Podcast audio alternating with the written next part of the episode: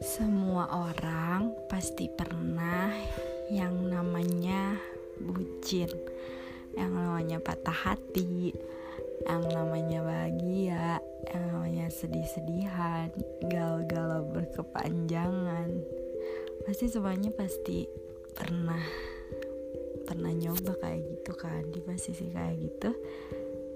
Hmm, menurut gue kenapa nggak juga kan gue buat podcast yang podcastnya itu isinya tentang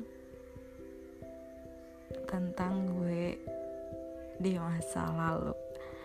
Ataupun berhubungan sama gue sekarang-sekarang ini.